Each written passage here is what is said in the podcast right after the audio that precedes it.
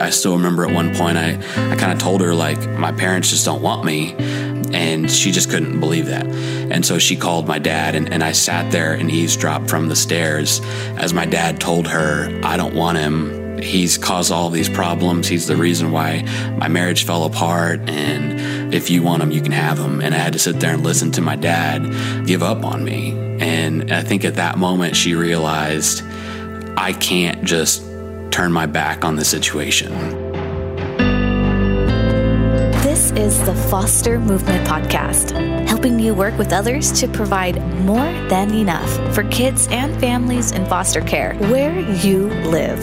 Here are your hosts, Jason Weber and Diego Fuller.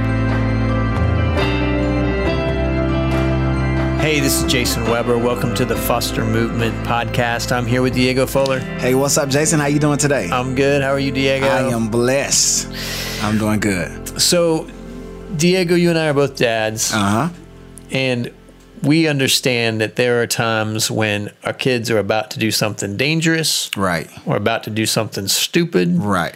and when we and when we see that about to happen, uh huh.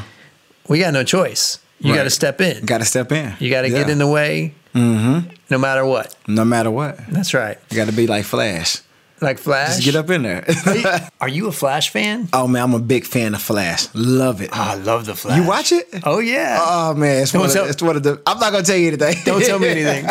I'm in the middle of it. but it's it's a great it's a great series. oh yeah, you're right. He like once he sees something's going on, he's got to intervene. He's got to Right, get in there. Most definitely got to. yeah, yeah, Yeah. Mm-hmm. Well, that's what today is all about. Is we're going to hear from uh, Kevin Bueker, Mm-hmm. and his story is amazing. And one of the things that I love about this story is that there's a woman in this story that Right. saw Kevin's situation, and she just couldn't turn away. Intervene. She's got in there. So that's what today's podcast is all about is what do you do when you're confronted with something and you've got to do something about it. Right, right. Let's listen to this interview with Kevin.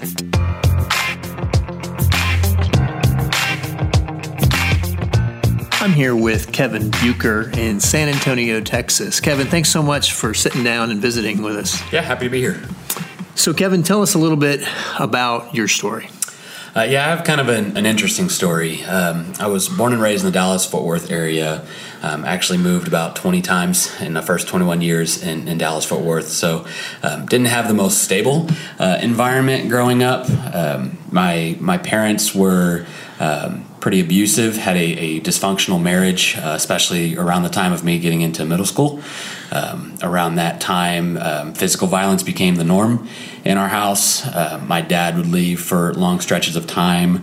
Uh, my mom had battled some mental illness and would pretty regularly uh, take out her anger and frustration on um, her crumbling marriage and, and family on, on me, especially as the youngest child. So I was um, abused pretty badly. Um, physically, I had a lot of broken bones, um, broken fingers, had been stabbed a few times, um, had a belt put around my neck and dragged through the house, even even waterboarded um, in the bathtub. So uh, was that's a- pretty pretty vi- pretty violent um, childhood that I experienced. Now that's a pretty horrific uh, experience and and view from what was going on inside the home.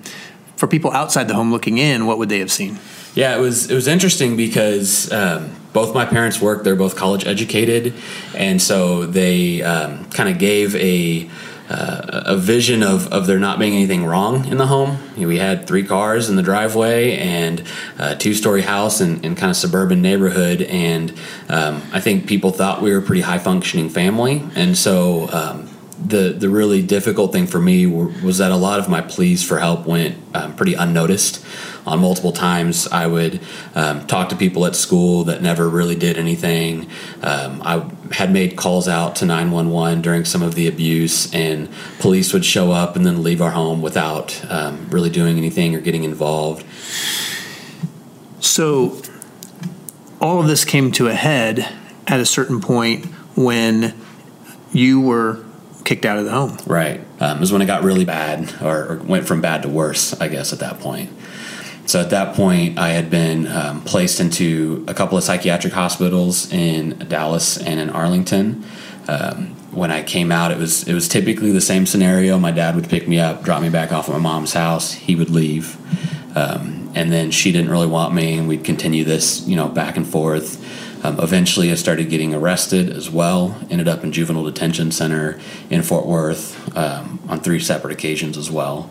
And so um, each time, kind of staying there the maximum amount of time that I could. Dad would pick me up, drop me off my mom's house, leave, and then it would just kind of start over again until the third time where she just said, "Get out," and I said gladly. And so at that point, I was homeless so I would wander around my neighborhood. Um, the first couple of weeks would routinely sleep in the neighborhood park. Um, there was a little tube slide in the park that I could stay in. Um, nobody could really see me.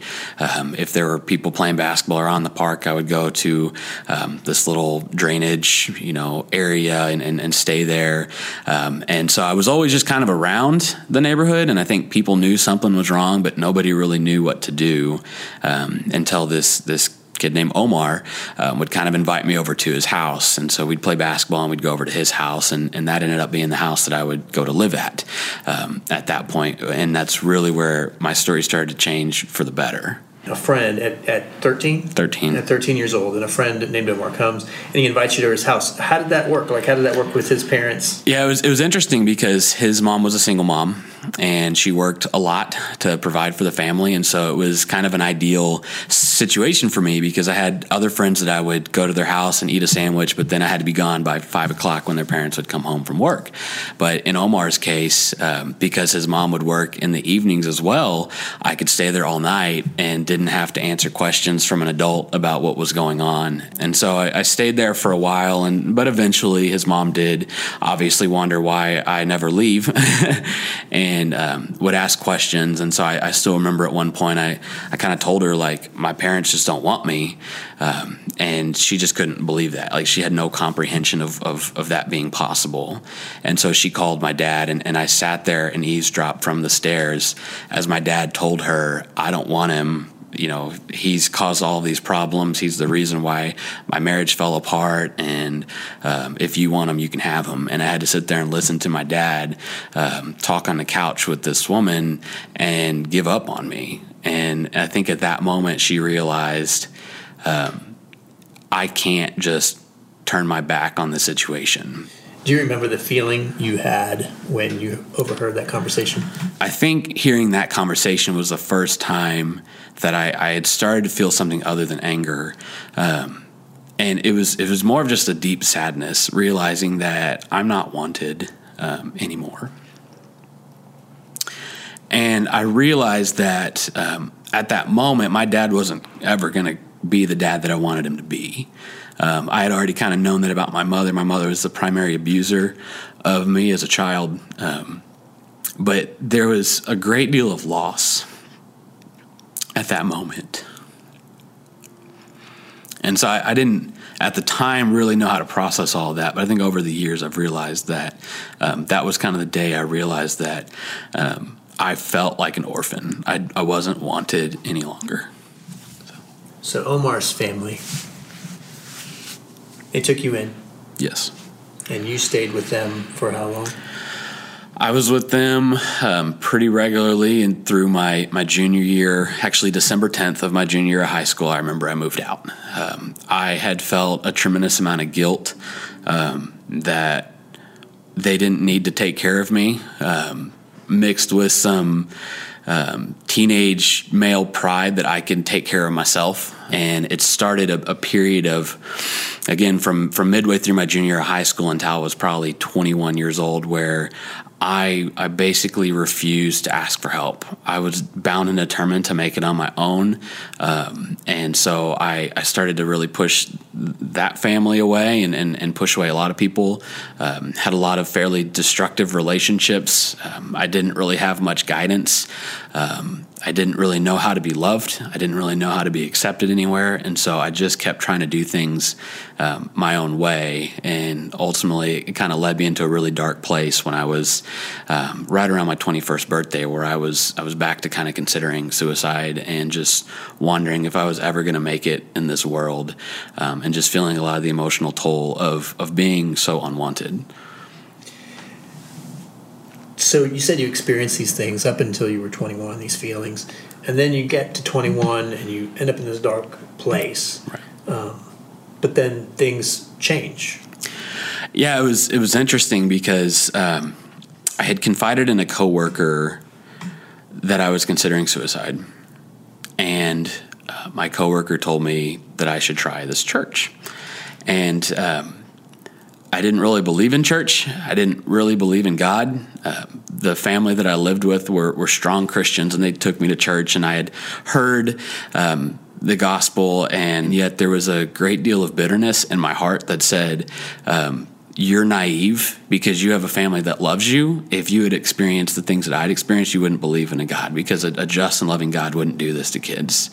And so there was a, a again a, a, ton of anger um, in in that, but there was this desperation that. Um, there's something about this family that believes so strongly in this Jesus and this God, um, and they're the only ones that ever loved me. And so, if I'm this desperate and I want to be loved, then maybe I should give this a shot.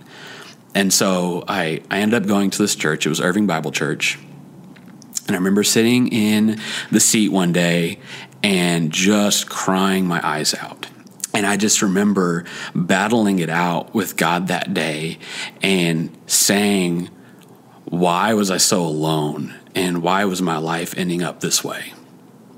And I still remember hearing God's voice tell me, I never left you because I was so afraid of being alone and and to hear God affirm that He never left me, um, it changed everything for me.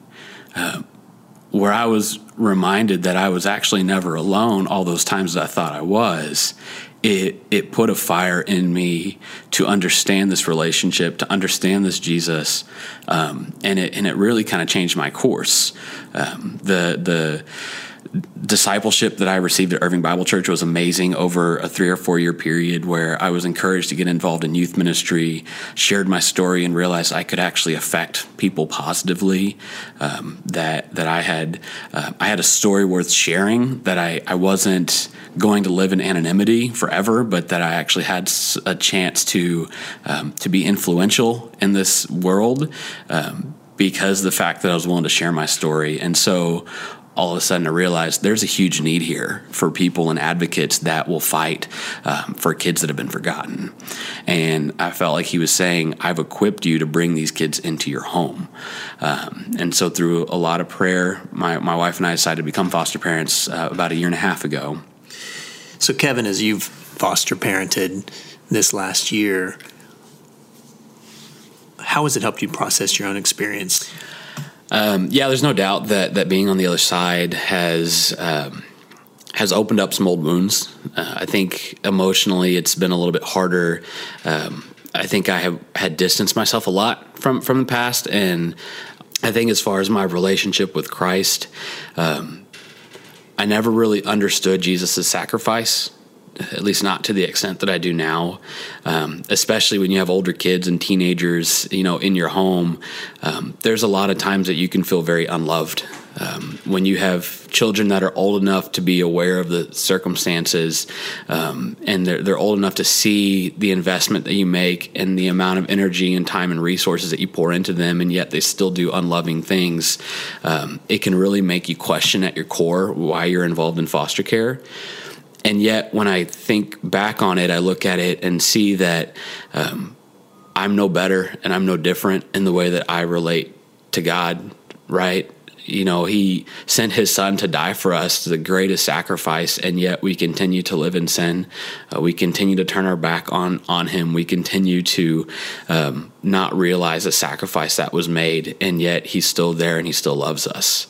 And so I've allowed that. Um, to change who I am and how I view relationships and how I view people.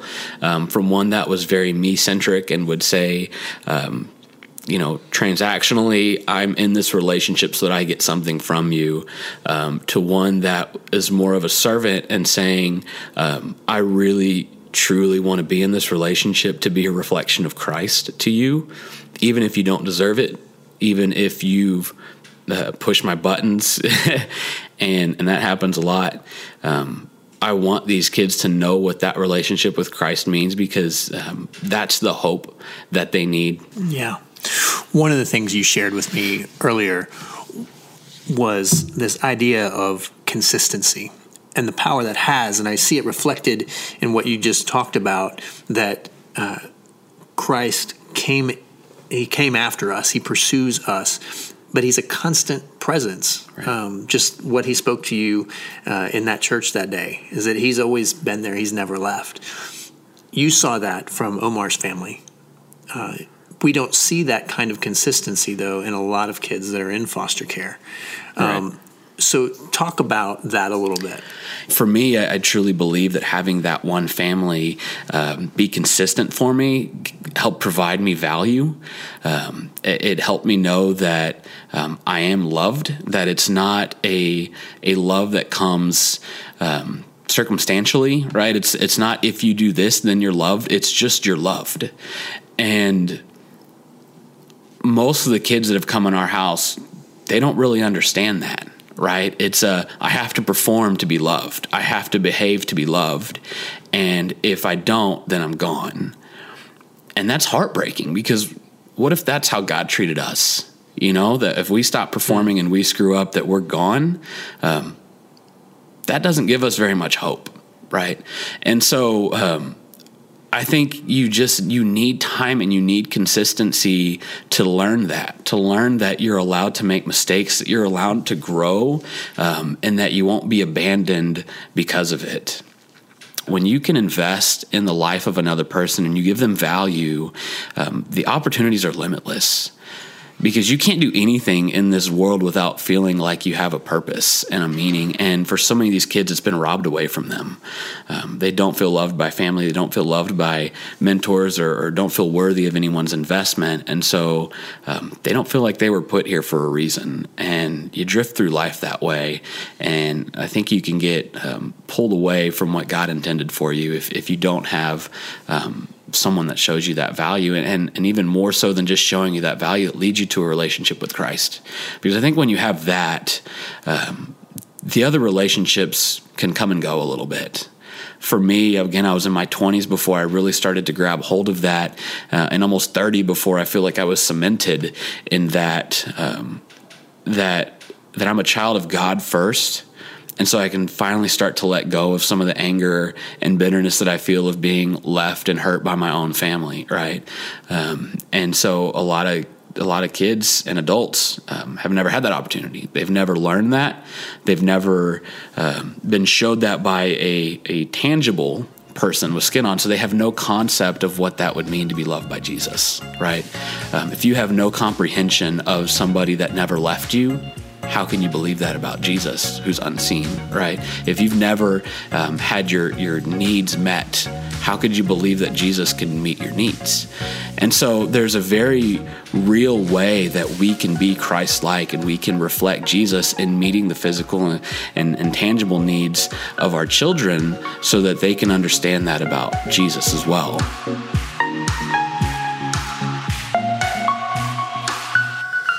So, Diego, I feel like Kevin makes just a, a great point there at the end that mm-hmm. we can't expect kids to understand things about God. Right. That maybe they've never seen modeled in anyone. Right. How do you expect somebody to believe something about the invisible they've never seen in the visible? Exactly. And, uh, you know, this woman uh, who became mom to Kevin, who was confronted with this need right in front of her mm-hmm. in her own home. Right. Uh, she just couldn't turn away. She right. had to do something. She had to. And that applies to so many of us in this space that there was somebody, there was some uh, child at some point or some situation right. that we came in encounter with, and there was some situation we encountered that we couldn't turn away from. Right. And that's uh, the story of, of this gentleman we're about to hear from, a good friend, Pastor Robert Gelinas from Colorado Community Church. Um, this is from a talk that he did at the National Foster Care Symposium in Oklahoma City uh, a few years back. And he talks about what happened when his church was confronted with the dire situation of mm. hundreds of kids in foster care. Mm-hmm. A situation that he as a pastor and they as a congregation Wow. couldn't turn away from. Right. Let's listen. Pharaoh's daughter went to the Nile River to take a bath. I've always found that odd that she would go take a bath in the Nile River. Of all the places that she could have bathed, she chose that place. And what seems so odd about it is we know what her father did. It was her father who decided to have all of the Hebrew baby boys thrown in to the Nile River. And so she decides to go down by the riverside. She decides to immerse herself in the mess. She decides to go be there wondering. I think she had so many questions. Is there anything I can do? Is there something that my family can do? What if I could save some? What if I could save one? And she found herself a part of God's plan. Those are the kinds of questions my wife and I were asking some 20 years ago when we got married and shortly after that made the decision to build our family through adoption. And so we had our first child a daughter uh, biologically and then decided to grow our family through the foster care system. We too were uh, brokenhearted by the crisis in our country. We too were wondering is there something that we could do we wondered if we could be a part of a child either uh, experiencing the beauty of reunification, going back to their birth family, or a new beginning in our family. And so we began to fill out the paperwork. We began to take the classes. We got certified. And then one day we receive a phone call, little girl, you can come pick her up. And we did. And she became a part of our family. Waited a few more months, received another phone call, little boy, you can come pick him up. And we did. Waited a few more months, another phone call, a little boy. And we went and picked him up. Two boys, two girls. We thought we were finished. And then through an odd set of circumstances, there came to our attention a seven year old girl in Ethiopia who also needed a home. And so we found ourselves planning for an international adoption, and yet it was taking so long, and we kept asking God, why is this taking so long? And then it dawned on us. How do you fly halfway around the world to a country with half a million orphans and only bring back one? And so we brought back two. And today we have six children, five adopted, and we have been forever transformed and changed. Psalm 68. Our God is a father to the fatherless. By placing the lonely in families, that the way God cares for the orphans of the world is by placing them in the extra room in our house, the extra seat in our minivans, the extra chair at our dinner table. Our God is a father to the fatherless by placing the lonely in our families. I remember hearing a wise woman say, we need to stop saying that they fell through the cracks. That we as Christians need to dispense of that language. And she says we need to be more honest that, that they are not falling through the cracks, but rather what is happening is they are falling through the fingers of the bride of Christ. And she was so right. Because if God is a father to the fatherless, a father, he's a husband. If he's a husband, he has a bride. That bride then is the mother to the motherless. Who is God's bride but his church? Therefore, whose children are these but ours? The scriptures are clear. The religion that God our Father accepts as pure and faultless cares for orphans in their distress. And so there came a moment in my life when I realized that, that caring for orphans wasn't just for my family, but it was something that God has called all of his family to. It Doesn't matter um, if you're fostering or adopting or supporting someone who is, but all of God's people are called to live out uh, a life on, on behalf of the orphan. And so 10 years ago, I stood before my home church and I said, I've made a promise on your behalf. I had gone to our lieutenant governor and I had told her that I had done the math, that there were 875 children in the foster care system, 1,500 churches in the Denver metro area. If every church took one child, there'd be a waiting list of families, but not a waiting list of homes. And that began us coming to the riverside, us immersing ourselves in the water, and we realized we were not alone There were many who had uh, joined uh, and gone into the river before us. There were many who would join us in the future. And we became a part of this movement that Jesus was bringing about in our state a movement of dozens of churches and ministries joining and partnering with government on behalf of children. Ten years later, hundreds of children have found their forever family, and Colorado is a place where families are waiting for children, and we will work until Colorado is a place where there is a family waiting for every child because our God is a father to the fatherless. I'll never forget the day. It was a defining moment of my life.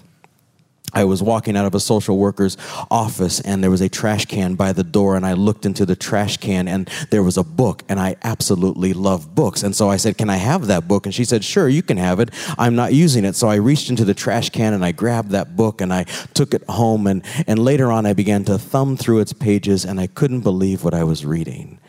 It was a book about God's heart for orphans. It was a book about the church's role when it comes to caring for children in crisis. In this book, there was a chapter explaining all those verses in the Bible about God's heart for the least of these. There was there was a, a chapter explaining uh, James chapter 1 verse 27, Isaiah chapter 58, Psalm 68. And what I had stumbled upon is this book that a social worker was reading to help educate her herself as to what God says about his heart for orphans so that she could be ready to go knock on a church door and say, I have read your scriptures and we have your children. Something seemed backwards about that. It seems like it should have been the other way around that this social worker, in addition to doing her job of uh, caring for children and, and working with uh, families of origin and working with foster families, was also trying to do my job. And so on that day, I knew something had to change. And on that day, it became clear the church of Jesus Christ is enough for all of those infants, the cute ones that everybody wants. But the Church of Jesus Christ is also enough for those adolescents who have grown up and strong but wonder if anybody will love them with their weaknesses. The Church of Jesus Christ is enough for all of those sibling sets who wonder if they are just too much work and hassle. The Church of Jesus Christ is enough for all of the special needs children who wonder if anybody will take them as they are. The Church of Jesus Christ is enough enough because God is enough. Because the God we love and serve is a father to the fatherless. Diego Pastor Gelinas walked out of that social worker's office that day mm-hmm. and knew that something had to change. That day. Wow. And isn't that true for so many of us? Most we know we're facing situations right now. There are people listening to this podcast and they're trying to figure out a certain situation. They're faced with something. They don't know what to do. Right. But they know something has to be done. Right. And so, you know, we want to end this podcast and I, I just want to pray for people uh, who are out there who are feeling like that right now. Mm. Heavenly Father, I just thank you for every person listening to this podcast right now many of whom are faced with a, a need, a challenge, and they know they can't turn away, but they're not sure how to move forward. I pray that you give them strength and help them to face it well, yes, help God. them face it with courage. Yes, God. And help them to face it knowing that you are in control. Yes, Lord. And that you love them. We pray these things in Jesus' name. Jesus' name. Well, we want to thank our guests, Kevin Bueker and Pastor Robert Gelinas from Colorado Community Church, and we want to thank you for joining us. We really want to hear from you. Do us a favor, leave us a review on iTunes. That helps others to find out about us. And then come find us on Facebook at the Foster Movement Podcast page and respond to our big important question this week, otherwise known as our Big IQ. Right. our big important question this week is What was a time when you were confronted with something and you knew you just couldn't turn away. Mm. Tell about a time when you were confronted with something and you just couldn't turn away. Be sure to add the hashtag Foster Movement Podcast. To get today's show notes, just go to fostermovementpodcast.org. Thanks for all you do to speak up for kids and families in foster care. We're here to help you do that. Yes. Until there's more than enough. Have a blessed day.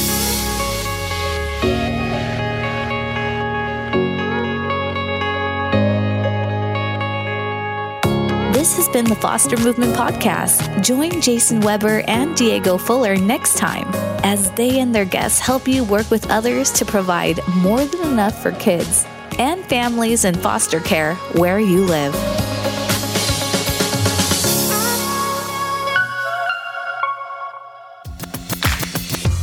Hey, this is Jason and Diego again. Yes, and we're still here because there's a couple of things that we want you guys to know. That's right. First of all, be sure to download the free PDF we created especially for listeners of this podcast. It's called Key Things Former Foster Youth Want You to Understand About Caring for Current Foster Youth. This thing is beautiful and full of wisdom and insight from those who've been there. And I'm telling you, you need to print these babies out and give them to foster parents and applicants you work with because these things are amazing. Just go to morethanenoughtogether.org backslash free download. That's morethanenoughtogether.org backslash free download. Also, as you know, the Foster Movement Podcast is a limited series of just 18 episodes. But listen, it's okay. Don't be sad. Here's why because there's more where that came from. Tell them, Jay. That's right. More Than Enough has produced a whole family of podcasts, one of which is called the More Than Enough Podcast.